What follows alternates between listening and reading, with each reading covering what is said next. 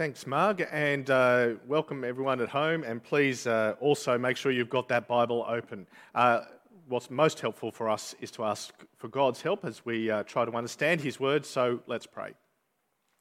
Heavenly Father, we thank you for the magnificent foundation that your Word is for us. Um, and we thank you and rejoice in the fact that we are an us. Help us to understand what that means and what it cost you to bring us together. And we pray in Jesus' name, Amen. Well, as we've already talked about today, the Olympics are practically over. And I actually think Australia really needed them. And it's not because it gave us something to do during lockdown in particular, but I think it was actually good for our country to be reminded right now that we are, in fact, one country. You know, the fact that a Queenslander might end up cheering for someone from New South Wales and a Victorian cheering from someone for, from WA. That we're actually celebrating together and going, we are Australians. The political squabbling and grandstanding between the states has been one of the most disappointing responses that I think we've seen in this pandemic. And even setting aside for a moment the health importance important of, of quarantines and lockdowns and border closures, one thing that they have done is it's shown very clearly for us, hasn't it, the pain of exclusion. That exclusion and separates, separation brings people. And at times, the fact that it actually brings out animosity. Good fences make good neighbours, or so the saying goes. But you know, the bigger the fence, the less neighbourly the relationship becomes. There is an inside and an outside, and the thing about really big fences is that no one can seem to see through them or over them. You see, humanity is good at building walls to separate people. The Israel Palestine wall, the Great Wall of China, the Berlin Wall, the incomplete wall of Mexico, but these big walls are just physical expressions of the more common social walls that we build to keep away or separate from us those that are different or strange or intimidating. And if you've ever been on the outside of one of those walls, you know what an unpleasant place it is to be. Well, today's passage is a reminder that the vast majority of us started life spiritually on the outside of a massive massive wall. But the great news of the gospel is that not only have we been saved from death to life, but the Christians, every single one of us, whoever we are, and whatever our background or race or heritage or intelligence or physical skill or social socio-economic group, are all part of a new wonderful insight, a new united, privileged people of God and that every single one of us together has a part to play in God's great plan for the world. You know, sometimes it's easy to think of being a Christian mainly or purely on an individual level, a thing that's just essentially between me and God. And on one level, an important level, it is between me and God, but not only between me and God. See, verse 11 starts with therefore. Now, therefore, or a since, tells you that whatever is about to be said follows on logically from what's been said at some point before. In the previous passage, last week's passage, we were told that God, in His grace, has saved each of us from being dead in our sins to new life in Christ so that we might walk in the good works that He's prepared in advance for us to do. We've been recruited and re- recreated from rebels to being God's ambassadors. And so that therefore tells us that it is in view of this radical change of nature, of identity, that we need to hear what Paul says next.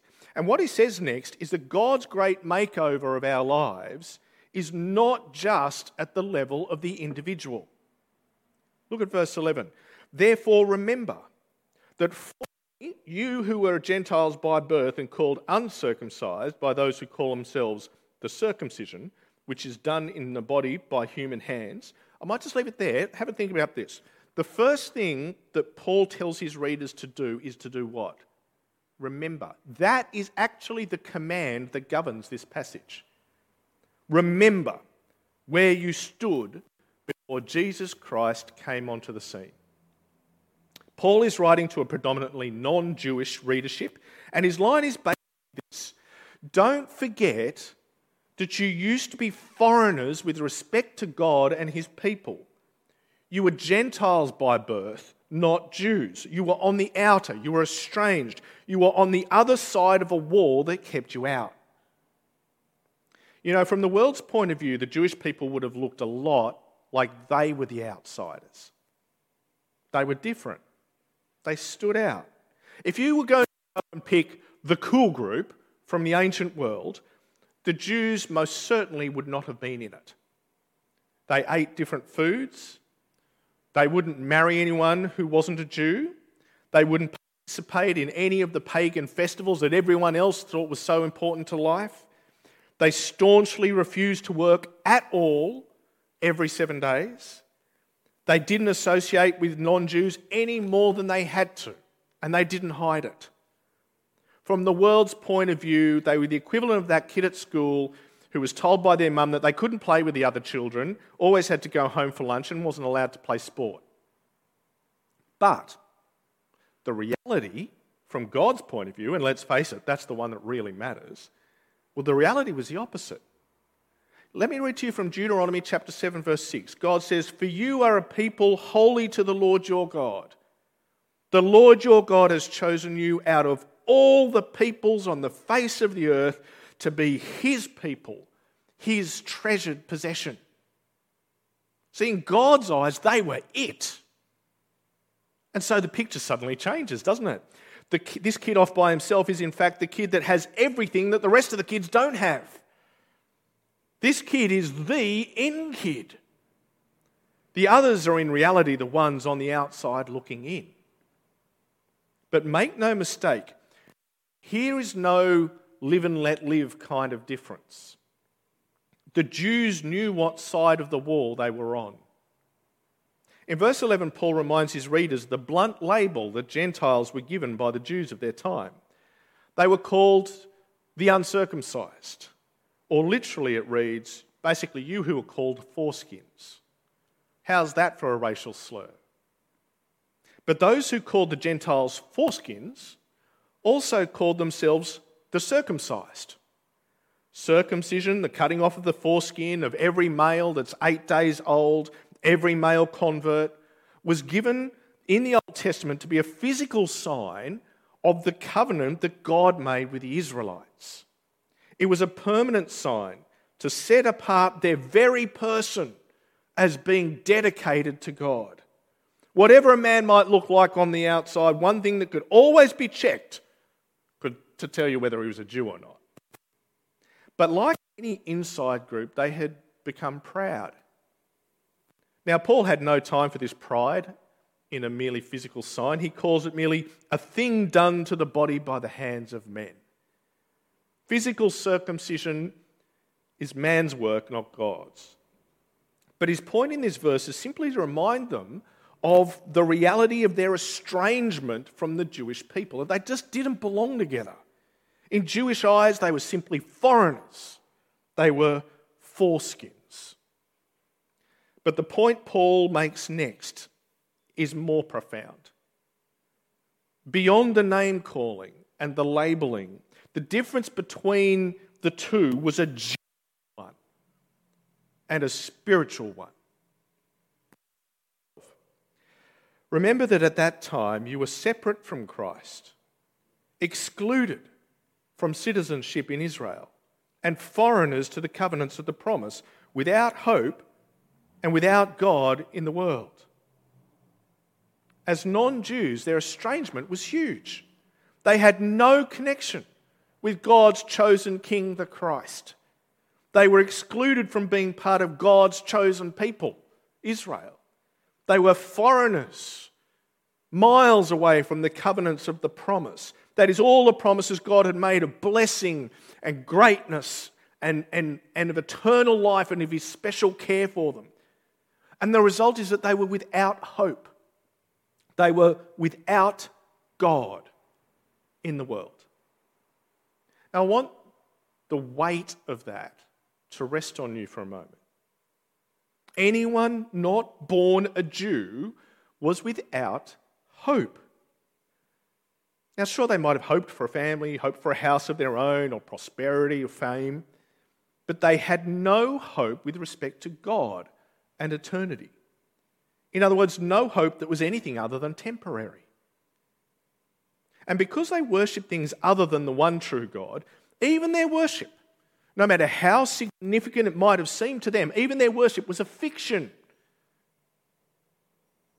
The object of their worship, whatever it was, simply did not exist. They were without God. Literally, atheoi, atheists. Paul is being slightly ironic here because you see, this was the slur that the Greeks and Romans tended to throw against Jews and Christians who didn't believe in all the gods, but only the one God of the Bible. Paul says, you know what? When you're a pagan, the truth is that you may have believed in a pantheon of gods, but you actually didn't have any. And of course, those today who call themselves atheists often with pride, sadly don't tend to grasp the deep poverty that is expressed by that very name. The same can be said of those who are agnostic, those who don't, may not deny him, but recognize that they don't know him. To be with to not know him is the greatest lack that can ever be to not know and love the glorious Lord of all creation when He's right there to be loved and known. What a dud being a Gentile, right? Well, who watching has Anglo Catholic or Celtic heritage? Or Asian? Or Arab? Or African? Or Greek? or Latin or Slavic or Islander or any others. Anyone watching not of Jewish heritage. Then we need to do the remembering too.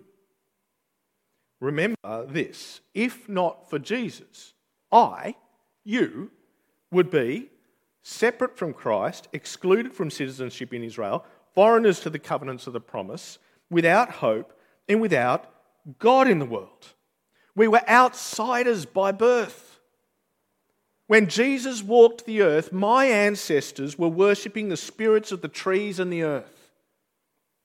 And it's only because someone came and preached the good news about Jesus that there was any hope for any of us. We need to understand our pre Christ predicament. If it wasn't for Jesus, we would all be far, far, far, far away. So if you don't have Jewish heritage, you're the Gentiles. We are, according to the flesh, the ethnoi, the nations. This whole Jew Gentile thing has everything to do with us. And that's why we can rejoice that once again in the Bible we have those two fabulous words, but now. Words which signify a massive reversal.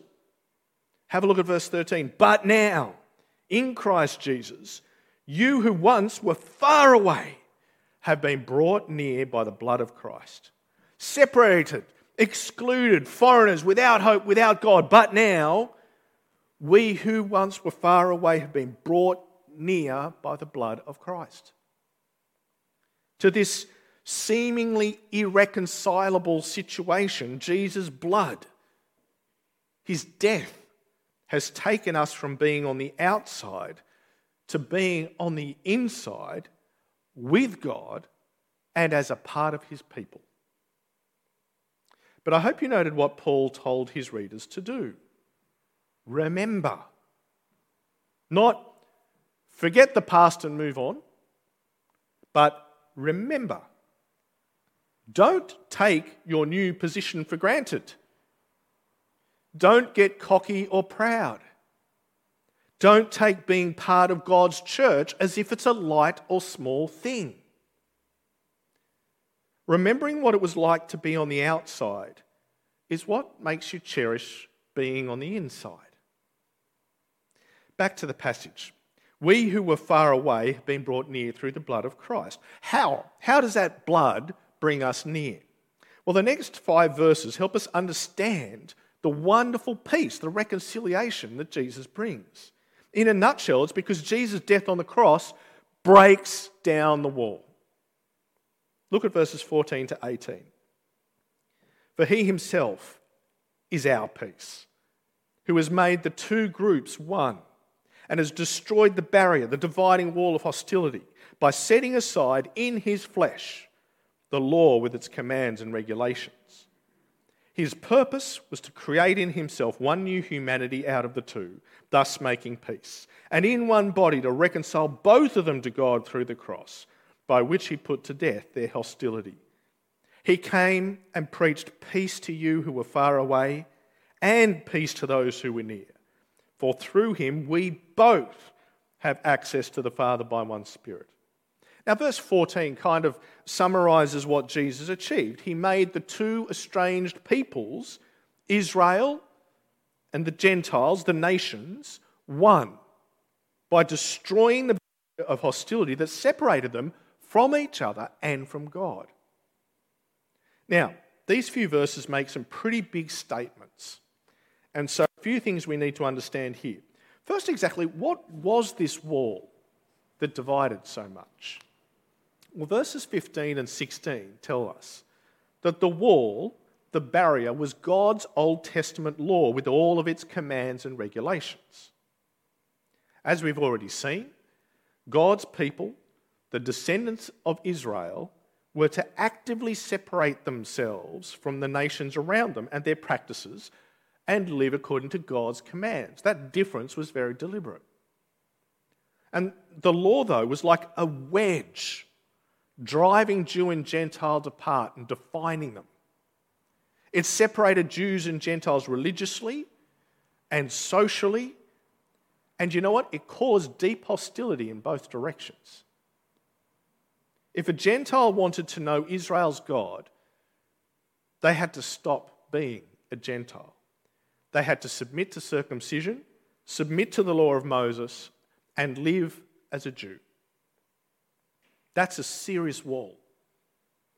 But verses 15 to 16 tells us that Jesus destroyed this wall. He abolished the law in his flesh, that is, in his death on the cross. But wasn't it God's law? Why would Jesus abolish that? Has God now decided that the law was a bad idea after all? Surely not. Well, so what does the phrase mean? Well, the phrase abolish the law in the original carries kind of the sense of making the law of no effect. Now, the law, as a set of instructions and commands and regulations, though good in itself, stood as testimony against people when they failed to obey it. And so, in this regard, the law condemned people in their sin judgment over them by keeping on testifying that they're breaking it, right? And so, to illustrate, uh, do not steal. Now, I take it we all think that that's a pretty good command. I don't like being stolen from, it's, it's not right. We like it, we agree with it, it's good. But if someone is caught stealing, then the law, do not steal, comes into effect. In other words, it stands testimony against the thief and that what they were doing is wrong and that they should be punished for breaking it. When he died on the cross, Jesus took on himself the condemnation that the law brings for us when we all fail to meet it. Our sin is punished in Jesus, and so the law then has no effect on us.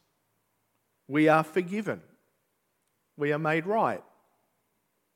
And that means that the old covenant of law following is redundant and has been replaced by a covenant that is for both Jews and Gentiles salvation by faith in Jesus Christ. And if that old covenant, the one that separated Jews and Gentiles, is no longer operative, then there's no cause for any hostility anymore. The division is gone. So the wall was the Old Testament law. Jesus has rendered that law ineffective. And to what purpose? Well, there's two. Look at the second part of verse 15 there. Christ's purpose in removing the hostility by abolishing the law was first of all to create in himself one new humanity out of the two. With the wall removed, there's nothing to separate humanity, no division along the lines of race or heritage. In God's eyes, there's no longer Jew and Gentile, simply Christian. And note, the Jews weren't turned into Gentiles, and the Gentiles weren't turned into Jews. No, they have an entirely new identity. They are one in Christ. And so the result is a reconciliation, a beautiful reconciliation, peace. But Jesus' second purpose in abolishing the law to reconcile both Jew and Gentile together to God. Here we get a great twist. You see, the wall of the law was not only a barrier between Jew and Gentile, but between all people and God. The Jew may have been on the inside, but the very law that they had been given condemned them too. They too were alienated from God. Did you notice that verse 17 there is actually a quotation of Isaiah 57, verse 19, that was read to us earlier by Mark? A promise from God that he would actually reconcile himself with an Israel that is exiled in judgment. They're the ones who are far away that need peace preached to them. They also, along with the Gentile, needed to be reconciled with God. In his death on the cross to pay for their sin, Jesus destroys that wall too. Christ thus peace to both the faraway Gentile and to the nearer Jew, both of whom needed it. And you know what? The word preached there is the gospel word to proclaim the good news. The gospel is the good news of peace for all who would believe. In Christ, Jew and Gentile are brought into a no walls relationship with each other and God. And that is a beautiful thing. And the consequences are profound. See, Christ has given us a new identity, a new unity, and a new purpose. He's doing something truly great with us. And, and the language of building and of houses is what dominates the verses that follow. See, God's got this new building project going on, and that's what we see in verses 19 to 22. First, you'll see he's forming a new household with us. Verse 19.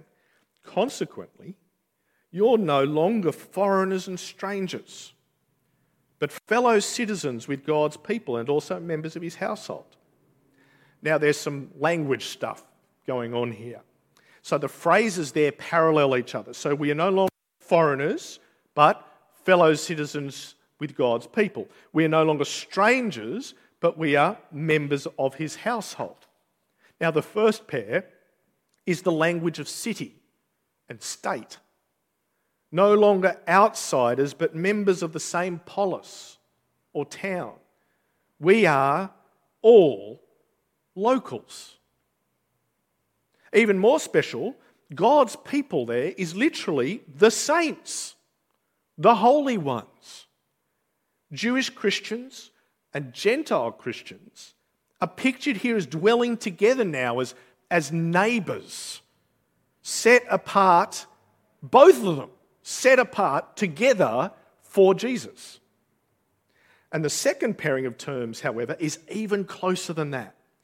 Both words include the Greek word for home in the middle of them. We're no longer strangers, literally those who live beside the home, but we are the actual home. We're the household of God. In other words, we are all together family members in God's home. When we talk in our live stream and notices and talk about being a family, that's the language the Bible uses. Second, God is building on uh, building us on and shaping us by his word. That's what verse 20 says. Built on the foundation of the apostles and prophets, with Christ Jesus himself as the chief cornerstone. In other words, our new unity together is founded on the scriptures and it takes its shape from Jesus. Now, this is important because what this says is that God's new household is a defined household. The limits of this household are based on the scriptures, God's word as spoken by the apostles and prophets. In other words, there are no back sheds built on other foundations. There's one house. Churches are not to base what they do on a style or, or on a marketing model or even their own traditions, but are to, be, to found what they do on what the Bible teaches. And Jesus Christ must be the cornerstone. Ephesians could not be clearer, and I hope you've picked this up already, um, that all we have as Christians, all we are as Christians, is found in the one place in Christ. Any building takes its lines and angles from the cornerstone. So that means that the church, God's church, must grow to resemble Christ, and it must be seen to do so and be diligent in doing so. Now, as an aside, that's actually why we mustn't read this piece as mean that says we never um, disagree or challenge, and that there's never actually a time for exclusion. See, our unity and peace comes from being reconciled in Christ. And so when a church or individuals in it move away from God's word and choose that they would rather resemble the world, not Christ, then they are placing themselves outside of the building that God is constructing. Correction, a rebuke, even a withdrawal of fellowship is then appropriate in the hope that our brother or sister will see where they risk placing themselves outside of Christ and repent and retake their place in the great work that God is building by his word and the gospel. Well, Paul then describes the kind of building that God is constructing with us. And it's not just any kind of building, do you notice that? It's a temple. God is growing us together in holiness. Verse 21 In Him, the whole building is joined together and rises to become a holy temple in the Lord. That means God's church, His united church, has got a job to do, and that is to be a holy temple to God. Do you see that verse 21? That's what we're building built together in order to be. And notice the dynamic language here joined together, rises to become. And so the language suggests this project is still happening as Paul writes and as we read it.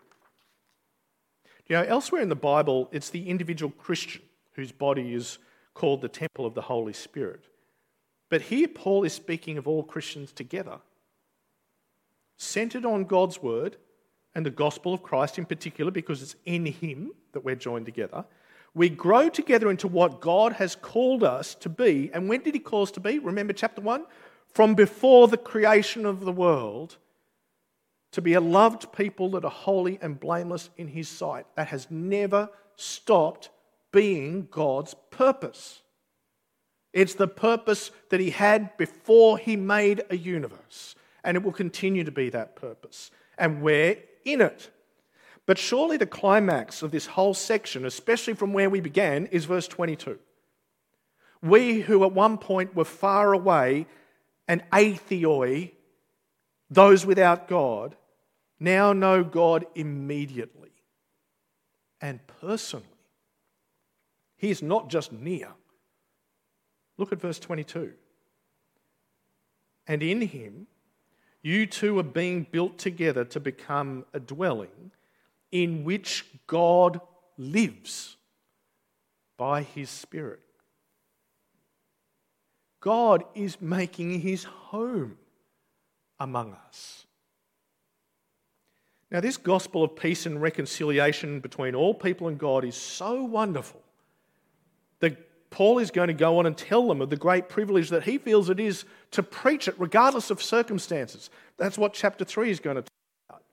And chapters 4 to 6 explore in depth what, it, what this all means as we try to work it out in our lives. And so we're going to get more practical when we look at that second half of the book. But as I said earlier, there is a command here. And that command is to remember all of this. Live your lives never forgetting what God has done for us all and is now doing among us in Christ. Remember. And so, as we finish, I want to suggest three things at least that remembering means. First, remembering means prizing fellowship. Once we realize how essentially corporate salvation really is, that our Saviour died to bring people together to Him and that being built together is what God is actually doing with us, then you've got to prize and value the fellowship of God's people like He does. Gathering together is absolutely fundamental to being a follower of Jesus. You must hear that. You must see that in these verses. Gathering together is absolutely fundamental to being a follower of Jesus, in whom we are together. Now, remembering this is critically important, especially now, isn't it? I mean, right now, for us, in our circumstances here, when we're necessarily forced apart by this pandemic. See, this separation that we are currently living through is important and it is loving for those their neighbours, as Christians are surely called to do. That's why we're doing this. That's why we're separate. It's, it's actually, we would say, it's love. But the temptation might easily be to withdraw into ourselves, especially if we have family around us or simply enjoy our own company and don't find lockdown awful. We need to remember that Christ died to bring you near. And not just to him, he died to bring you near to other people, to the other ones that he has called. And if you are remembering that, then you know what? That's going to be bigger than your hatred of Zoom or the telephone or email. Those things will not be greater than your love for the household of God of whom you are so privileged to be a part. You will prize fellowship. Not just knowing there are other Christians out there, fellowship, being with them. And it is worth thinking through as well what you're going to do when vaccination levels are high enough to allow things to start to open up more safely. What will you do? What are your plans? Have you thought about that now? How quickly are you planning on returning to fellowship once you can? How regular do you think you need to be as you do that? Now, I anticipate we're going to have impaired fellowship in some form or another for most of the rest of this year. There has never been a time to remember, better to remember that I am part of an us. Second, and there'll be more to say on this when we get to chapter 4, but remembering will mean keeping the peace. We are all no longer outsiders, but the household of God together. Jesus has formed Jew and Gentile alike, people from every tribe, language, people, and nation, into a new community of God's people. We're Christians first, and we're everything else second. Our nationality is secondary. Our race is secondary. Our language is secondary. Our gender is secondary. Have you grasped that? You're a Christian, and that is the greatest identity that you have. So let me ask you who would make you feel uncomfortable if you were sitting next to them? Right now in your home? When we're gathering again? At church? Someone with a different skin colour? Someone who spoke another language? Perhaps someone from a different subculture you don't quite get? Someone from a different socio-economic class? Maybe it's a different age group. What kind of person or personality, perhaps, would you rather be separate from? Every one of us has a wall or two, don't we? Every one of us has our prejudices, our biases. But as people who were on the outside and were taken in at great cost, we have no right to hold on to old enmities or form new ones. Reconciliation, do you see, do you see the seeding throughout this passage of reconciliation and bringing together and of peace? Reconciliation is at the heart of what God has done for us. It has to be at the heart of how we relate to one another. The natural state of the Christian community should be peace, where walls of hostility are actively being broken down in light of the gospel. If there are any walls still standing between you and another Christian, they need to come down. And lastly, remembering means growing together in holiness, right? Now, something that was raised in the eulogy at the beginning of the letter that's going to come up consistently through this letter is holiness. Fellowship is not in, at the end in itself, it is a holy fellowship. A fellowship founded on God's word, where God's presence among us is understood and revered. Our relationships with each other need to spur one another on actually to godliness and to bringing Him glory. We are here for Him, and we need to remember and delight in the fact that He is always here, present among us. Praise God for that. Amen.